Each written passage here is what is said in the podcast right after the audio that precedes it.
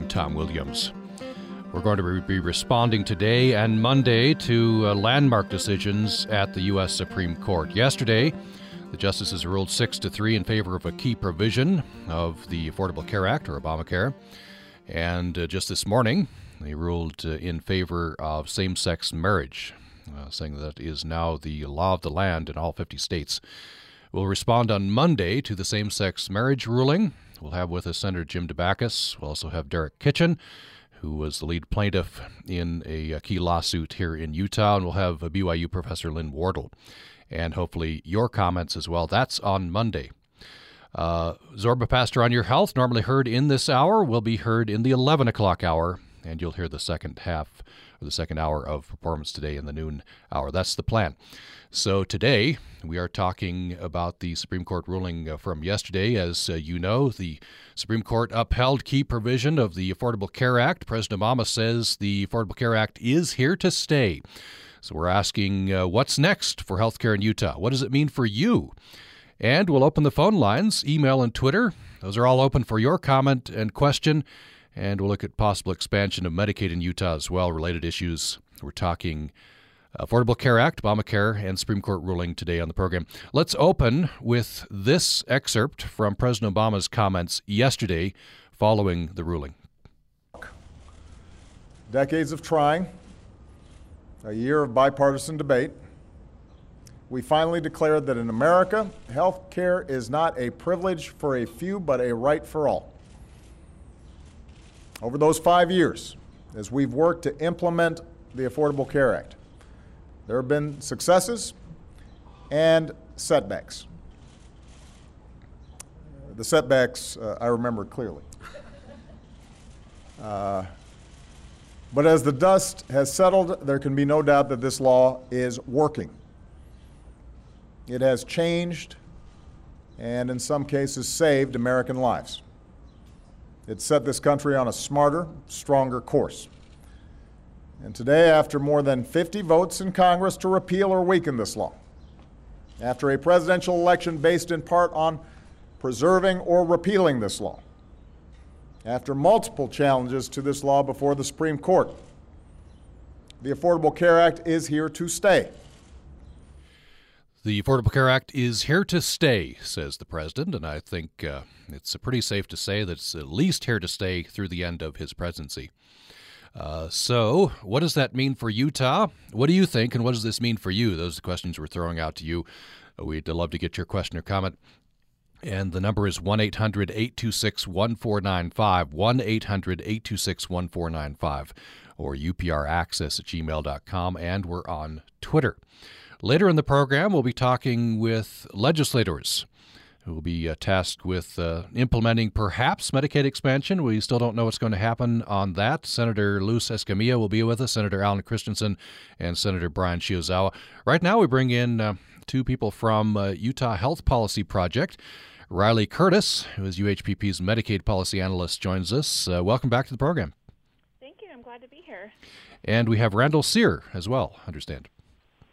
Hello. What's your position with UHPP? So my position is called Take Care Utah Director. It's a program that helps people sign up for health insurance for free. Okay, great.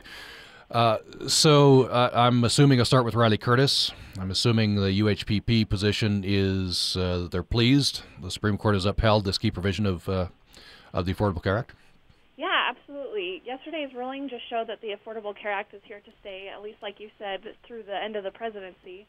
Um, and fortunately, now all the people that Randall's uh, Take Care Utah network has been able to help enroll on health insurance through healthcare.gov now get to keep their subsidies and keep their health insurance. Now there are three uh, three key provisions. I'm reading from SCOTUS blog here, very fine uh, uh publication online, SCOTUSblog.com. Uh, that uh, the Affordable Care Act or Obamacare had three key provisions that the uh, court has looked at various times.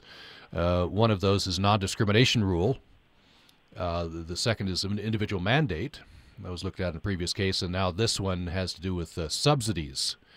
Uh, I wonder if we could start there. I'm not sure, uh, RyLee or which one wants to take this. What uh, what was at stake here with subsidies? Well, I can take it. So we help. Well, we have helped thousands and thousands of people sign up for health insurance.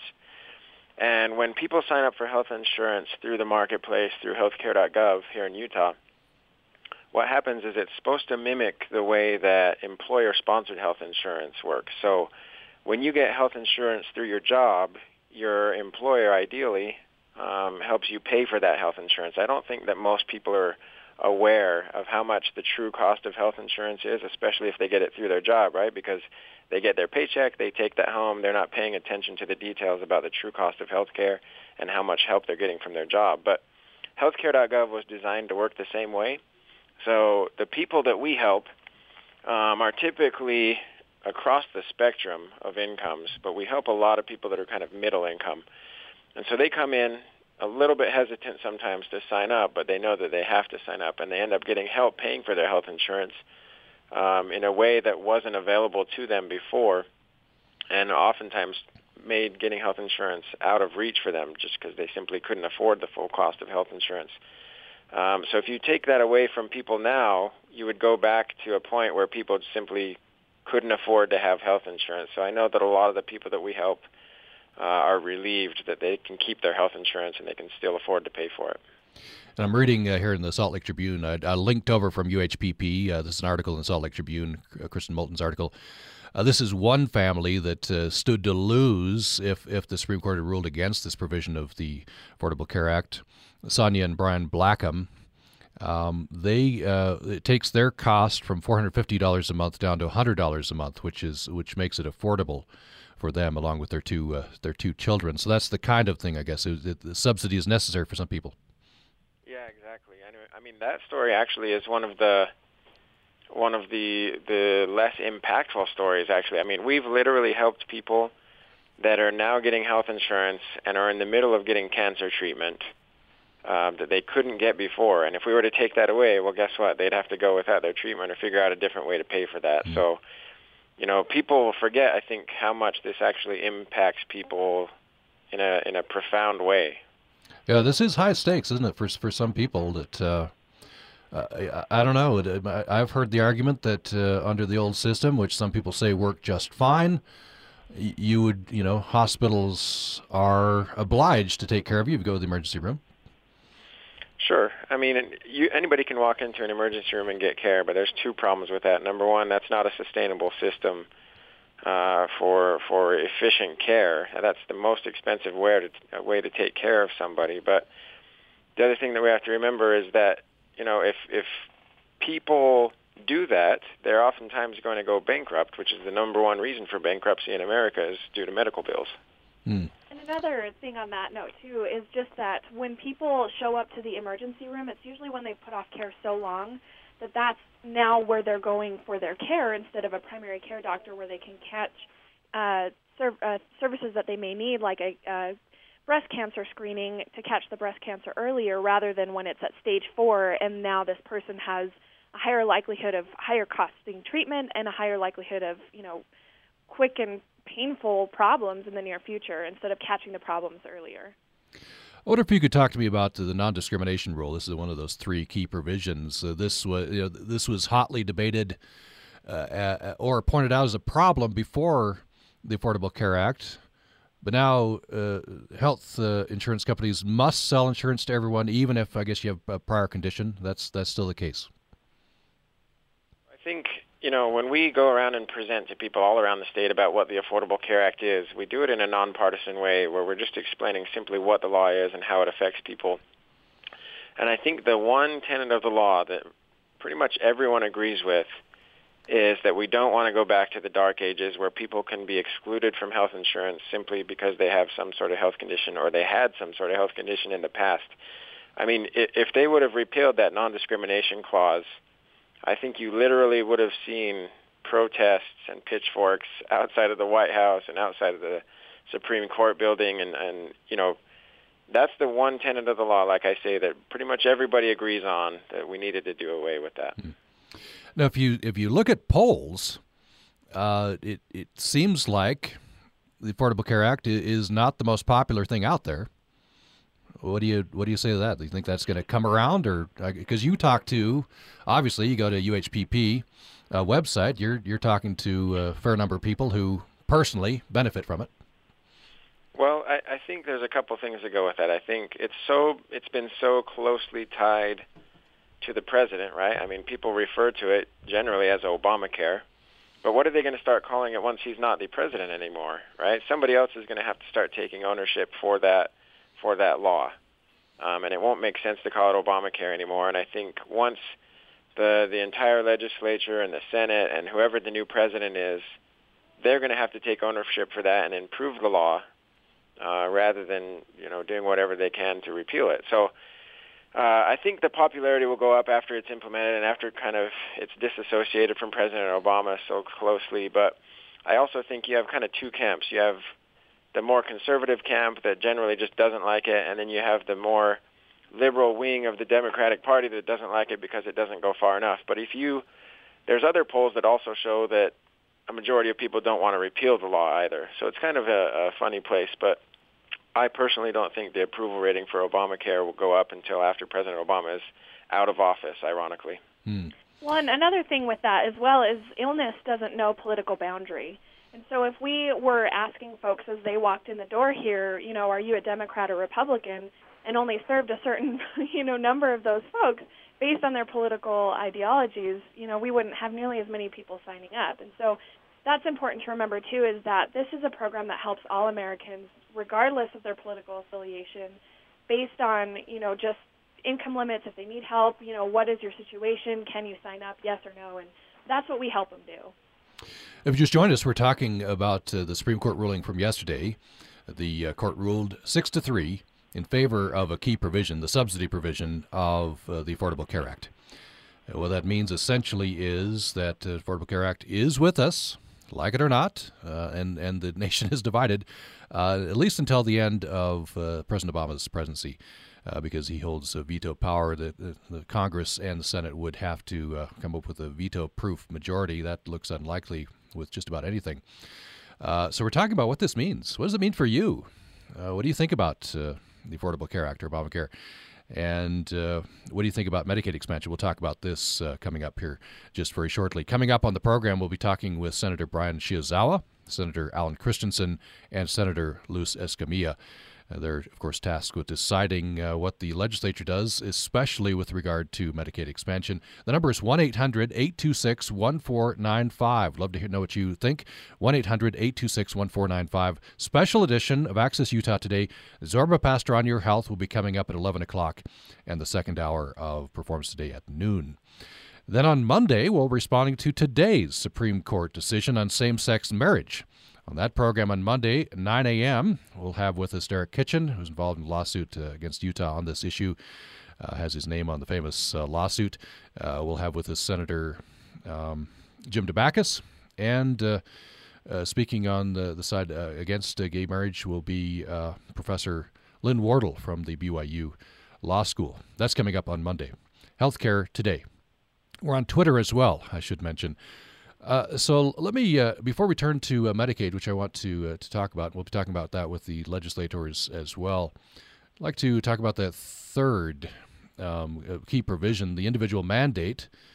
And this has caused a, a, bit of heartburn. People have kind of been worried about, you know, if, am I going to get fined if I don't sign up? what's that going to be like? now, what is it? A, a few years in, um, what what's the response been like? The people you're talking to there at UHPP. So uh, my job, like I mentioned earlier, I run a program called Take Care Utah, and our entire focus is to find the uninsured and to help them sign up. And I think with the mandate, you know, in year one, I think it's pretty safe to say that most of the people signing up in year one, right after healthcare.gov was open for business, were the people that desperately needed health insurance and were excited to get in. Uh, and then you had the shift in year two uh, where more people were signing up because the penalty starts to get a little stiffer and it'll get even higher in year three. So uh, I, I expect to see even more people this next go around of people signing up because they'd rather pay money and get something in return for it as opposed to just paying money. What what is the what's the penalty gone up to now? So um, year two, it's typically going to be about 2% of your income. Now, there's a cap depending on certain situations about family size and income, but roughly about 2% of the income. So, yeah, so, and then is that going to go up more? As, as yes, so the following year Yeah. it goes up to 2.5% of your income. Um, generally speaking, it gets a little bit more complicated than that, but 2.5% of your income is about the easiest way to explain it. So the individual mandate, the, the, the comparison I hear is to auto insurance. If you get everybody into the pool, then that uh, you know improves the situation, lowers premiums and such for everybody. Right. Well, that's the idea, and I'll tell you a story to go along with that. Because if I were to ask you and all the listeners where they think people in Utah are signing up for Obamacare, I think most people would probably assume, you know, Salt Lake City, West Valley, kind of those areas. But what we found is that from year one to year two, the highest jump in Obamacare enrollment actually happened in Utah County and in Washington County. Hmm. Um, so it's starting to play out just the way I think it was expected to play out, where, you know, it's a lot of these families, middle income families signing up. Uh, Utah, I mean, we have large families here to begin with, but Utah actually is signing up the most children in the nation, even if you control for the family size, uh, through Obamacare. So what that tells us is we have middle income families signing up all across the state, and it's not the people signing up that you would uh, expect to be signing up. And is this uh, generally the, the people newly signing up is generally outside of employment? Generally speaking, yes. So you know, it's it's fairly rare that we get somebody coming in here that already has insurance wanting to sign up. If if that's the case, they're typically confused about what Obamacare is. But uh, most people that come through our door are people that were either uninsured or underinsured, meaning that the the insurance that they had was just not good insurance, right? It didn't cover very much. By the way, there's an interesting graphic up on uh, the website healthpolicyproject.org, which in, in understandable graphic terms uh, says just what you were saying, that uh, shows the places that people are signing up. I want to turn to uh, the topic of Medicaid expansion, turn back to RyLee Curtis, who's UHPP's Medicaid policy analyst. Uh, so there was some uncertainty. This was one reason given by some legislators to kick that can down the road. Now we have certainty. Um, so remind us what, uh, how many people we're talking about who are in that gap. Yeah, absolutely. So at the end of the 2015 legislative session that just concluded, um, we had a couple legislators uh, propose a couple different bills that were alternatives to Medicaid expansion, alternatives to the Healthy Utah Plan. That um, really none of them went anywhere. But we ended this, the session with what was called a joint resolution. So both the House and the Senate passed a resolution that created what's called the Committee of Six or the Gang of Six. And that's made up of the governor, lieutenant governor, Speaker of the House, Senate President, and then the two bill sponsors for Healthy Utah and Utah Cares. And so I think when that's important to know because that's what who's on the committee, um, and the committee has gone back to D.C. They've talked with Secretary of Health and Human Services, Secretary Burwell. Uh, they're really trying to negotiate a plan. But in that joint resolution, it did in fact say that they wanted to wait until after the Supreme Court ruling on King v. Burwell, the subsidy case we- we've just been talking about, what in order to know what they wanted to do to help the 53,000 low-income working Utahns in the Medicaid coverage gap. So it's fifty-three thousand. That's uh, that's who'd be directly affected. Uh, so we'll we'll talk to uh, some of the senators involved, Senator Shiozawa, Senator Christensen, and uh, Senator Escamilla later in the program. Um, I- I know the governor has been adamant in in pushing this. What what are the reasons he's giving? Yeah, so I mean, if you look at the history of the Medicaid expansion debate in Utah, we it started out three years ago after the original Supreme Court ruling when the Medicaid expansion was made optional to states. And the governor wasn't on board back then. Really, it was just health advocates um, here in the community who were pushing this. And over the years, we've gained more and more support as I think the need has become more apparent. Um, so, two years ago, we got the governor on board. This last year, the Senate passed the Healthy Utah Plan. So, the feat has really been in getting um, enough members of the House of Representatives to support a proposal. Yeah, the the governor uh, appointed the lieutenant governor as House liaison on, on this. The, the the spotlight is on the House, it seems. Uh, yeah. So, uh, what, what, what do you think the odds are then? It's it, they were, supposed to look at this uh, special session perhaps in the summer here. We're moving along in the summer. What do you think the odds are we we see something happen? I think that the odds went up yesterday when the because really what happened is the the key hangups for the House and the Committee of Six have really been cost, sustainability, and who bears the risk if our cost estimates are off. And so what you saw yesterday was the sustainability piece was was pretty much addressed, right? Because they were wondering, well, if the subsidies go away, then Obamacare is going to just fall apart.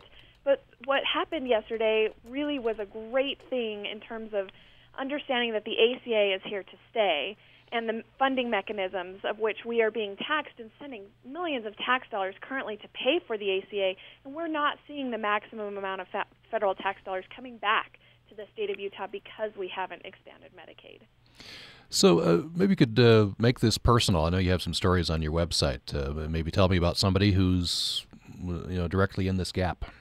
Yeah, I've got two for you actually. So I have there is a single mother who has four children in Provo, Utah. She is a um, her husband left her, and so she's in the Medicaid coverage gap because she is going to school now, a Master of Social Work program to better her uh, family situation so she can have a good paying job. But on the way, you know, she is driving from Provo to the University of Utah every day, just hoping that she doesn't get in a car accident that would send her family into bankruptcy because she does not have health insurance. And the other one um, is a uh, she's a 24 year old gal in Kaysville, Utah, and she is uh, she's been going to charity care clinics, and she has had doctors tell her that they think she has Crohn's disease, but she doesn't know because she only works part time because that's all her body will allow her to do. Um, but because she only works part time, she can't get full health insurance to get the diagnosis for her Crohn's disease. So you're seeing a lot of parents and single adults in this Medicaid coverage gap. 66% of them are working one or more jobs, and the number the top two reasons for not having a job is either going to school or taking care of a family member at home. Mm-hmm. Yeah. Yeah that's uh, so some 56,000 53,000 there be 53,000 be impacted by this. We'll we'll see what happens. We're going to be talking with Senator Shiozawa coming up and Senator Christensen Senator, Senator Escamilla ask them what's going to be happening on this. Um, let me uh, here at the end uh, turn back to uh, Randall Serr uh, understand open enrollments coming up it is. So uh, November 1st is actually the next open enrollment period, and it'll go all the way through the end of January. So a three-month period that people will once again be able to sign up for health insurance. But um, if anyone has any sort of big life change in the meantime, uh, now that doesn't mean that you can get sick on Monday and sign up on Tuesday, but a life change means you know having a child, uh, experiencing divorce, changing jobs, moving, those sorts of things do allow you to sign up outside of the open enrollment period. If anybody has any sort of question and wants free help, uh, we are happy to do that. You can find us on takecareutah.org or you can call 211. And uh, we have not reached Senator Shiozawa yet, uh, so uh, uh, additional couple of questions here. I wonder, Randall Serr, uh, if you could expand on on the people signing up in the rural areas. And, and are there specific problems that people face with regard to healthcare? You know, rural areas are interesting because when we go out to rural areas and we talk about this law and how it can affect people and trying to get them to sign up, typically they'll come into the room with crossed arms. Um, you know, the body language is telling us that they're not happy about this. They understand they have to do it, but they are they're not pleased about it. After we kind of have a conversation with them and dispel a lot of the misinformation, you know, they loosen up and they see that it's not so bad. Um, there are some valid complaints out there about cost and so forth, but generally speaking, everybody that we've helped has ended up pretty happy. I think there's a minority that we help that are that are not pleased, but once again, it's all kind of about perception. We've had people come in that have a serious illness that are ecstatic to have health insurance at $400 a month.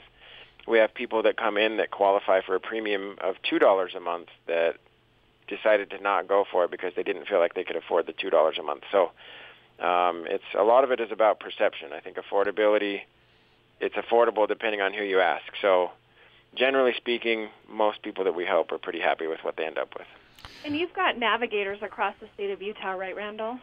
That's correct. So if anywhere across the Utah, we have navigators all the way from St. George up to Logan and everywhere in between. And if you go on that website, takecareutah.org, or if you call 211, there's typically somebody within anywhere from a couple minutes to a half hour from you. So we have helpers all across the state that are experienced and know how to work through these sorts of things.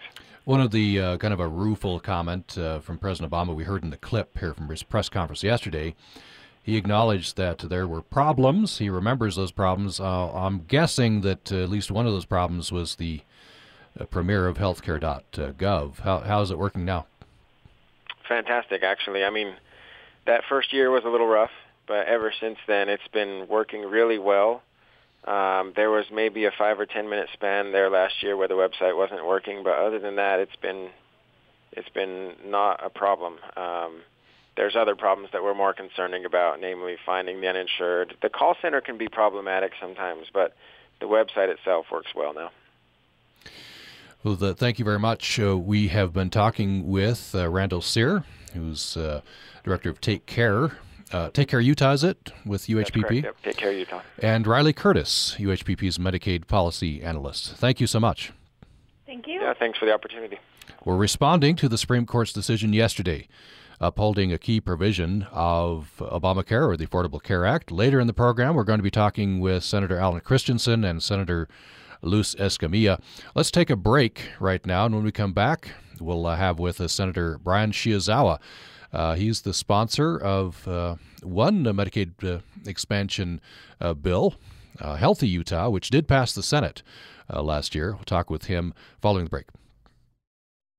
Programming on Utah Public Radio is made possible in part by our members and Headspin Events, presenting the fourth annual Cache Gran Fondo Bike Ride and Outdoor Expo to benefit Logan Regional Hospital, including cycling, food, and entertainment Friday, July 10th and Saturday, July 11th. Information available at cachegranfondo.com.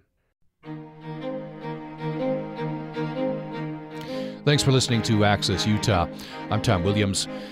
We are responding to a landmark uh, Supreme Court decision handed down yesterday, 6 to 3 ruling in favor of a key provision, subsidy provision of the Affordable Care Act or Obamacare.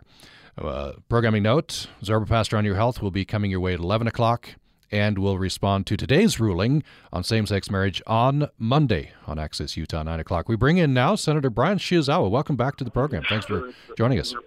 Hopefully, the Senator Shiozawa, are you there? Yes, I am. Okay. Thank you. Thank you. Thanks for joining us. Uh, what's your general reaction here to the to the Supreme Court action from yesterday? Well, in general, the Supreme Court did not surprise me personally, nor I think a lot of the people who have been close to the ACA, in that there was a lot of sentiment that this would be if, if even if it were sustained by the Supreme Court, it would be remedied by the federal delegation in Congress anyway. But having said that, it does relieve us here in Utah as we look at the Medicaid expansion of one of the big concerns raised by a number of, of people who opposed the expansion. Uh, a number of the big concerns. So the, some of that is resolved then. Well, it does. For mm-hmm. example, if if you recall during the session, a number of members, of, especially of the House, said, "Well, let's wait on doing any kind of expansion until we hear on the King v. Burwell decision," and by implication, meaning that if it destabilizes Obamacare to the point where it's overturned or doesn't appear to be as effective, then there would be there would be just another reason not to do the expansion. So in that limited sense, what that does is say, okay, so that objection to the expansion is now over. Uh, personally, after talking to Senator Hatch and a number of our federal delegations, it doesn't appear that Congress right now even has the appetite to overturn the ACA, and, and there won't be any substantial action taken until the new administration in a couple of years. So our task now is to act over the next year, meaning 2015 and 2016, and, and decide what we want to do on an expansion here in this state. Uh, will that include action in the summertime here? That was the original plan floated. Well, I think so. We're meeting frequently with the Speaker, uh, Representative Dunnigan, the Governor, the Lieutenant Governor, and Senate President, myself, trying to look at the expansion, what works for Utah, how to adequately fund it, and identify the patient population that will be involved, and then also put in provisions that will keep this a reasonable solution for Utah, unique to Utah. So I think with with this just helps us look a little more favorably to a special session. Now, remind us the, the plan you put forward, uh, Healthy Utah, that Senate Bill 164, that did pass the Senate. Uh, what, what would that look like? Well, hopefully, from my limited perspective, it would look really similar. But what we would do in this situation is probably say, well, we'll take it out for two years or maybe five years, and then cap it at that time, and then have a relook and see how we're doing. Look at the enrollments of the patients, look at what our results are in terms of quality, look at crowd out, and the various aspects of that, and see if it's working for Utah. We know what the experience has been in other states, and so it'd be interesting to see what our experience is. So hopefully the legislation look real similar. We'd have some safety provisions to protect those who are going to fund this, including the taxpayers. So, a uh, sort of a, I guess, uh, would this be a full sunset provision or a, a cap in time? You're saying, do you think that would uh, satisfy the concerns of some legislators who are saying, down the road, we may not be able to afford this? I think it will help. One of the biggest concerns voiced by many of the legislators, including the Speaker, is what's going to be the bill that Utah faces let's say a 10% at the worst scenario of the enhanced match. And how are we going to pay for that? And one of the things we've been working on is to look at the providers, those people, the very beneficiaries of this bill, besides the patients, of course, uh, like the hospitals and the physicians and maybe pharma, and have them contribute in some way to the funding of this so that it really defrays the cost to the state of Utah protects the taxpayers. And so we don't end up with a scenario in which we have to, say, take money from education or transportation or some vital service and divert it to this. Hmm. And so if we can do both of those, then we could accomplish not only address, identifying the patient gap, but also uh, guarantee funding. And uh, that seems to be a very workable solution. So we're working on that as well. Just have a couple of minutes uh, left with Senator Brian Shiozawa. He's one of that group of six that's working on this. Uh, and we're talking about the Supreme Court's decision on Obamacare, upholding a key provision. Uh, aside, uh, last couple of minutes, uh, want to have you reflect on all of this uh, with your, I guess, professional hat. You're, I think, you're a medical doctor, right? Yes, that's right. I work in the ER. Yeah. So, um, is Obamacare overall? Is, do you think that's a good solution? What what do you think with your doctor hat on? As speaking as a physician, regardless of whether I'm Democrat or Republican, I think the Obamacare, the, the Medicaid expansion is vital here in Utah. We have over 100,000 patients who would be beneficiaries of this who come to the ER. It's their only source of care because they can't get in anywhere else. And we as citizens and as taxpayers already pay for their care when they can't, and most of them can't afford it and these bills are, are just huge. And ER care is episodic. It's the expensive spot in the hospital as far as care goes. And so it's really not the ideal solution. It's a safety net, but it's a real expensive one. The expansion is vital for Utah. And for us to delay it further is not right. Uh, so, just 30 seconds left. Um, Senator Shiozawa, what, what's your best guess on timeline here? Are we going to see something happen at the legislature? Um, what within a month, uh, sometime in the summer? What What do you think? Well, I hope in the summer, and hopefully in August sometime would be my time frame. Now, that's the governor's call, of course, and. Mm-hmm. And frankly, I don't think that he's going to call something unless we have some agreement. There's no point in just going through another session like we did before and having an impasse. So we want to come up with something, not only an agreement, but a sensible agreement, something that gets the patient's care and uh, protects the state in terms of taxpayers. I think does put some burden for funding on the providers. I'm a provider. I'm willing to do my part and uh, and take care of the patients. And in the meantime, I, I think the group of six is meeting regularly pretty regularly. yeah. Okay. All right. Well, we'll uh, we'll see what happens. Uh, Senator Brian Shiozawa has been our guest in this portion of Access Utah. Thank you so much. Appreciate it. Thank you.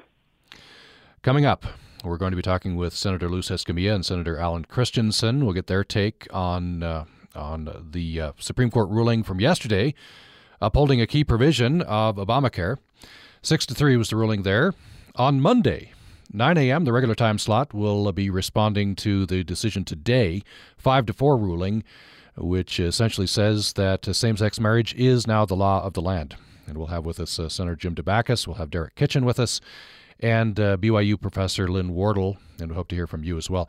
We'd love to hear what you think on the ruling on Obamacare today uh, on the program. We uh, continue until 11 o'clock. Zorba Paster on Your Health coming up at 11. The number is 1 800 826 1495. 1 800 826 1495 or upraccess at gmail.com. upraccess at gmail.com. And we are on Twitter as well.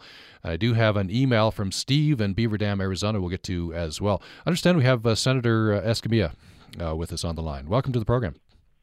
Yeah, good morning. Thank you for the invitation. So, uh, last time we had you on, it was uh, Senator Robles.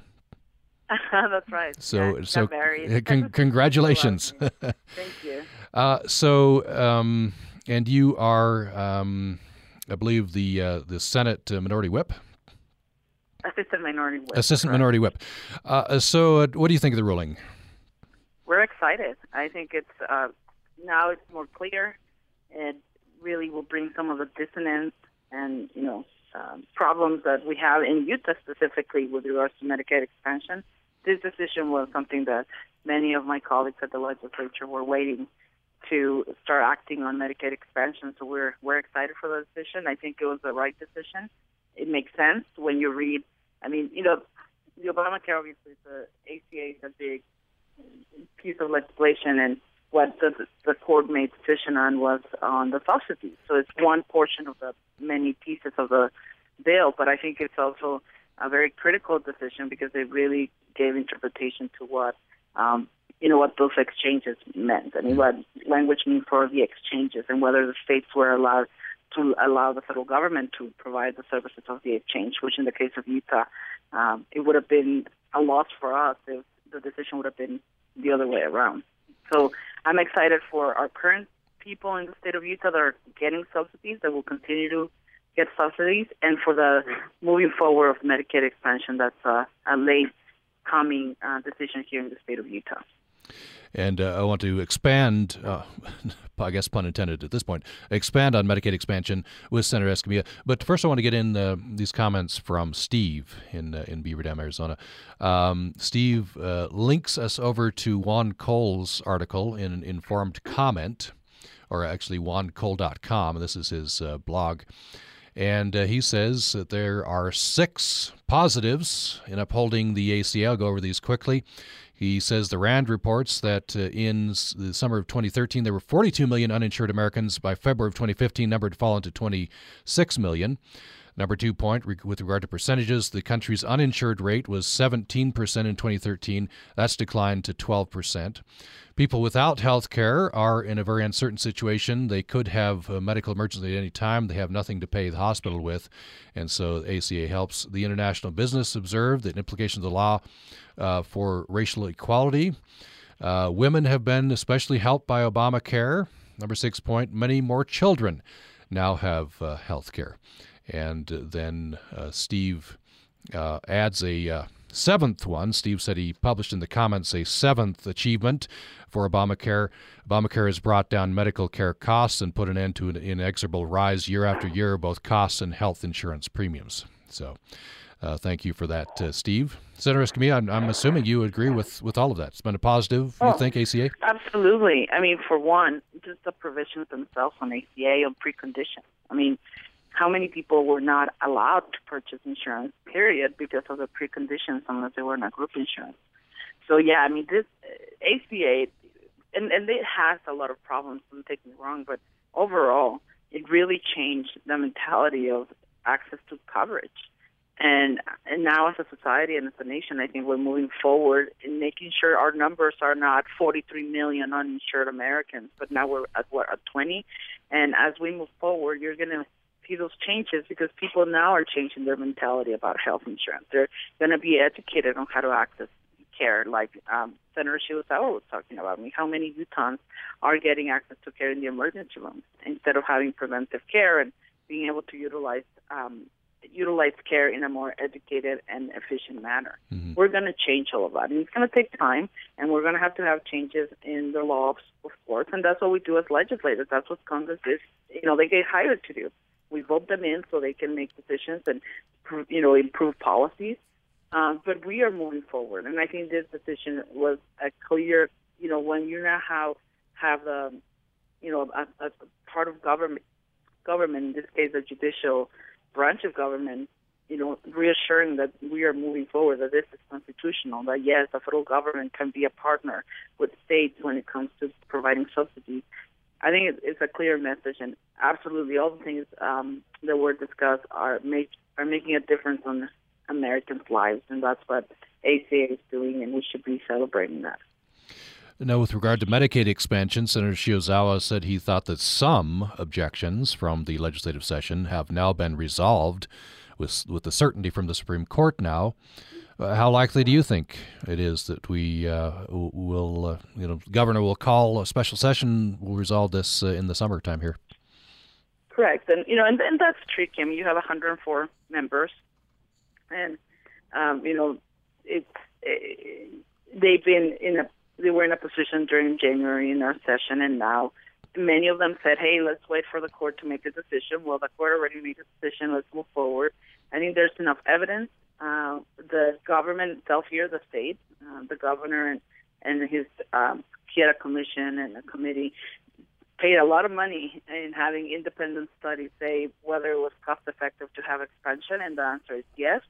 Uh, we, I think, the people of Utah have been very outspoken about this, and the need is there, and we have this loophole, and there's a gap for more than a hundred thousand in the case of um, Senator Shiozawa's bill, Healthy Utah, uh, which is what you know the governor is, is supporting. It, it, it will be covered those hundred thousand individuals.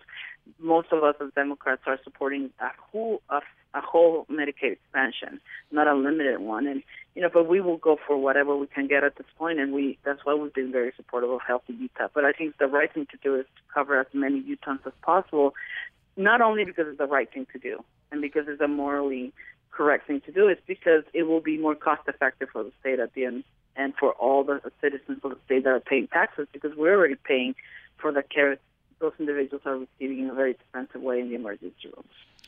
Would you be in favor uh, if Healthy Utah failed, but uh, the medically frail bill uh, were on the table? Would would you accept that compromise?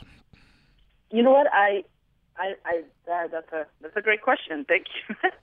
Um, I don't feel comfortable with the way it's currently drafted. If there are some changes, we will have to review them. I mean, if we end up at a place, and of course, when you look at the numbers of the legislature, you know, you you don't have to be a, a math mathematician to know how to count.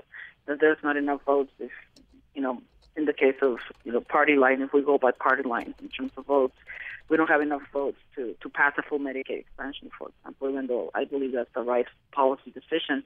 We will have to review what's on the table. And I, currently, as it was drafted, I feel very uncomfortable. I think it's more of making people uh, lie to people about our so-called coverage. Um, and I will not feel comfortable on, on that route. And I voted against that proposal because I feel Healthy Utah was a better approach, even though personally from a policy perspective, I believe full Medicaid expansion is the way to go. But I know that you know we don't have the votes for that. But if that's if we come to a place where you know Healthy Utah fails and we have to review a different proposal, I, I, you know as a senator, I will sit down and, and review it. I serve in the social services appropriations for the last seven years, so I I get what you know funding wise, and I understand the budget in that sense. But I believe the best approach is to go full Medicaid expansion. We're talking with uh, Senator Luz Escamilla uh, this part of the program. Uh, Senator Allen Christensen was to have joined us, but we have not been able to, to reach him. Maybe he had something come up. Uh, we have reached uh, Senator Ed Redd, or uh, Representative Ed Redd from the Logan area. Thanks so much for for coming on. Representative. No, no problem. so I'd be interested to get your take, not only as a, a legislator but as a medical doctor. What what do you think of this ruling? Well, I think you know, I think it kind of it makes a statement that you know that uh, we're going to go ahead and uh, stay with you know the Affordable Care Act as far as as far as you know whether you use the state exchange uh, or the federal-based exchange, and and that's nice to get that cleared up so we don't have that uncertainty know, hanging over our heads, you know, delaying decisions and that sort of thing. So. So it's, nice, it's good to have that cleared up. I think different people have different opinions about how that should have turned out or what they think about that, but that's that's kind of from my perspective as a physician uh, and as a legislator, it's nice to not have that uncertainty hanging over our heads because that certainly would have affected, you know, our state because we have a federal-based exchange rather than a state-based exchange. So that would have, you know, that would have you know caused us problems. So. Uh, and I wonder, uh, we have a, a caller, uh, Carl, will ask you to be patient. We'll go to you next, but I want to follow up with the Representative Redd. Um, what's your view of uh, of Medicaid expansion? What what should happen? Do you think? Well, you know, I think, I, mean, there's there's two there's several issues here. Number one, there's a lot of people who who are financially not in a very good way, uh, and when people don't have enough money to purchase insurance on their own, uh, they come down with a serious illness or a life-threatening illness uh, or an illness that makes them quite ill, they, they end up having to make a decision right now as to whether they're going to try to get charity care through whatever means they can get that, or whether they're going to go the disability route, which means they have to declare disability, quit work, and then um, get on Medicaid that way. Because when you've got something like cancer, or you've got something like uh, uh, other issues going on, you know, if you don't have any insurance, you're really in a bad situation. Hang on just a second. Okay. Well, this well, this might be a good time. Oh, go ahead. Go ahead. It's kind of a problem for people to be able to uh, afford health care. Sorry about the noise around here. Um, and then deal with, you know, deal with really complicated, expensive illnesses, uh, which if you don't get them treated, either end up disabled, uh, or if you can't afford the treatment because you don't have the money or you can't pay for the insurance uh, premiums or whatever it is, then your other option is to get on disability, and then you can't get Medicaid that way. So I just hate to force people. I hate to put people in situations where their decisions are, you know, declare disability, become unemployed, become unproductive, uh, and so they can get health care. I think that's for a lot of people. That's what they're left with is the option of going on disability to get health care, which I think is really a horrible situation. Most people that I take care of that are on disability because of their medical problems would prefer to work, and that's that's just my experience talking to them. They would a lot rather work, uh, but they're in situations where if they give up or try to get a job or a part-time job with their medical illness or their mental illness or whatever they've got, they end up in a situation where they're getting eight or ten dollars an hour, maybe part-time work, no benefits, and in that situation, uh, you know, they, they start to you know be threatened of losing their their, their disability you know, because of that, they lose their insurance, and then they can't get the health care, and then they get sick again. So it's kind of this big cycle of illness, go on disability, get treatment, get better, but then go off and lose your disability, and then get sick again. And I've seen that, unfortunately, a lot of times. And so my thoughts are, I'd rather keep people healthy, as healthy as they can be, and allow them to work, and not force them to declare themselves as disabled or having a condition that prevents them from working. Let's bring in now uh, Carl in St. George. Glad you called. Thanks for being patient, Carl. What do you think? Thank you. I think what a mess. I've never seen so much hand wringing and indecision in, on any subject, and it doesn't need to be. I hope the people that are listening will pay particular attention to what I'm going to say. In 2013, Governor Herbert sent $100,000 of taxpayer money to the Boston Nonpartisan Public Consulting Group to learn whether Utah should expand Medicaid. The results of the study that we never hear about came back and said partial expansion would cost the state because the feds would pick up less of the premiums.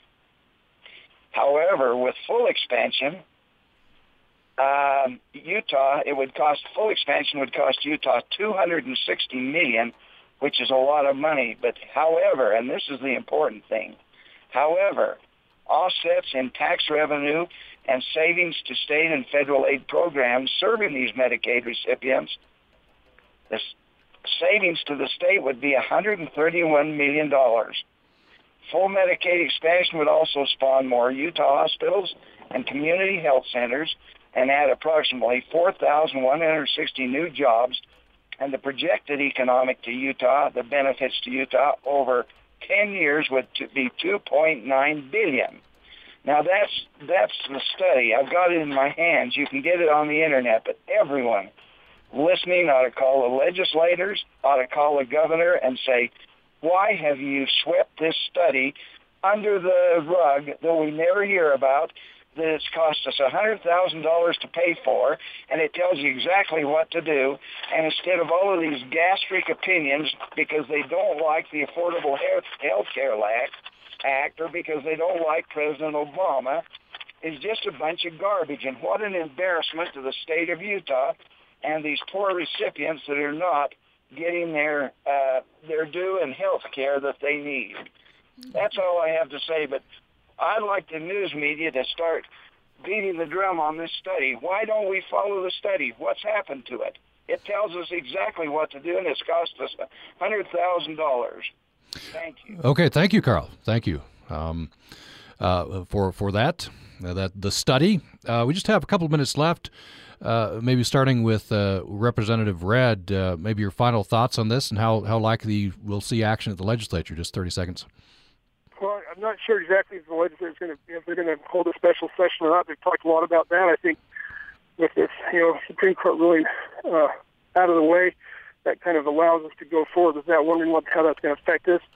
Um, I think there's still a lot of concern on the part of the state legislature, which is honestly our, one of our biggest concerns is balancing the budget, and there's a lot of concern amongst many of the legislators about, you know, one or ten percent, you know, uh, part of this, you know, affordable care Act going to cost. And I think that's, I don't think that's a, an unreasonable thing to be concerned about, especially when we don't, oh, when we're already kind of having problems balancing the budget as it is. We don't have the option of printing money. We don't have the option of going into debt. Uh, those, those, those have all sorts of, you know, going into debt as far as the state's concerned has all sorts of really negative consequences. Cutting programs already exist causes problems. So I think that I don't think that being cautious in this situation is necessarily unreasonable. I think that yes, um, there's a lot of need that, be, that needs to be taken care of. The, the, the issues the gentleman just brought up online, the, the, the guy the guy just called in. I think you know they're legitimate, you know, concerns. Uh, I think that the bottom line is is that this is a long-term commitment. This is not something we're going to do for two years or one year or six months and then back out. And, and whether we do the partial expansion, uh, this has been, you know, you know, Utah, Utah Cares, sponsored by you know, Representative Dunnigan, whether we do that or whether we, you know, which is not as a robust program, it doesn't have the same amount of uh, benefit for a lot of people, but it's certainly better than doing nothing uh, especially for those people that have really serious illnesses and land them on disability. Um, but when we do that, when we do Healthy Utah, uh, is still, in my mind, up in the air as far as whether the legislature will pass it. That's kind of where I'm coming from. My thoughts are, you know, there's a lot of people out there with a lot of who are working the very best they can.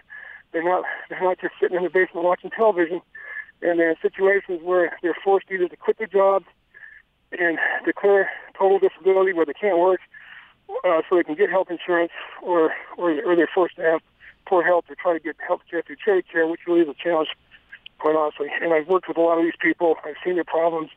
I understand, you know, what they're going through, and it's really a challenge. And so I think the legislature has a lot in front of it. I hope I hope we call a special session, quite honestly, to debate these things and, and to have it out and, and discuss the issues. And that's what I kind of hope happens, but I'm not sure what's going to happen. And uh, we just have uh, about a minute left. Uh, Senator Escamilla will give you the last word. What uh, What do you think? I think your caller was right on. I mean, we, we have enough data to make a good, sound policy decision in the state of Utah. Full Medicaid expansion is the way to go. As we continue here, the Supreme Court decision continues to uphold um, ACA. So I, you know, I, I don't know at this point what the excuses are going to be, but let's make it right. Let's move forward, and, and I'm certainly looking forward to a special session called by the governor, and uh, hopefully, you, you know, we see a full Medicare expansion, but if not, Healthy Utah, I think is the the approach that we should be taking as a state at this point. Well, we uh, the comments can continue to come in. Just go to our website, upr.org, or you can email us to upraccess at gmail.com and uh, on Twitter as well. Um, and uh, we uh, thank very much uh, Representative Ed Redd. Thank you so much for taking time. Thank you. And Senator Luz Escamilla, thank you very much. Thank you very much. We thank Senator Brian Shiozawa, who joined us earlier, and RyLee Curtis and Randall Serr from the Utah Health Policy Project. And uh, just a programming note in place of the first hour of performance today, we uh, hope you'll stay tuned following the news uh, for Zorba. And uh, then one hour of performance day will follow at noon. Uh, and on Monday, will respond to the other landmark decision that was handed out today by the Utah Supreme Co- the U.S. Supreme Court, I should say, on same-sex marriage. Essentially, the ruling means that uh, same-sex marriage is now the law of the land for all 50 states. We'll get reaction from uh, Senator uh, Jim Dabakis, from Derek Kitchen, and from BYU law professor Lynn Wardle, and hopefully from you. That's 9 o'clock on Monday morning. Thanks for listening to this special edition of Access Utah.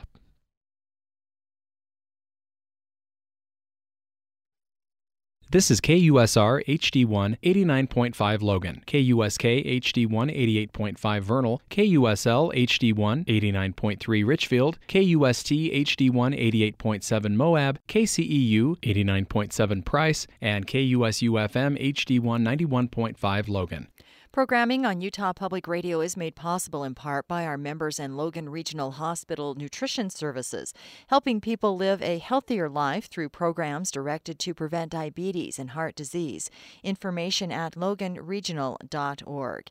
And stay with us for this special edition of Zorba Paster at a new time, just for today only, because of special coverage of Supreme Court decisions we've been hearing earlier in the day and Zorba is next. Utah Public Radio is a statewide service of Utah State University and the College of Humanities and Social Sciences. Heard online at upr.org.